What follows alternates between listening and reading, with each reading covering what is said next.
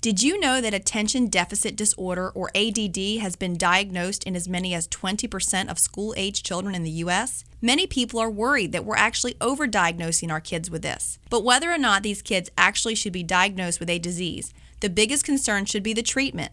Ironically, the most often drugs used to treat ADD are stimulants like amphetamines. The net result that many parents have shared is that their kids are either hyperactive or zombies most of the day. Even though the role that diet plays is controversial, it shouldn't be.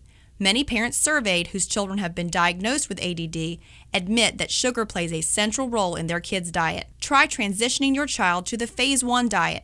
Information on this diet can be found at knowthecause.com. Also, try eliminating everything in their diet that isn't actually food. Things like additives, preservatives, food dyes, and hormones. Emphasize good fruits and veggies and a good multi nutrient supplement with plenty of minerals. Get educated on ADD and get to the root of the problem. Here's to your health.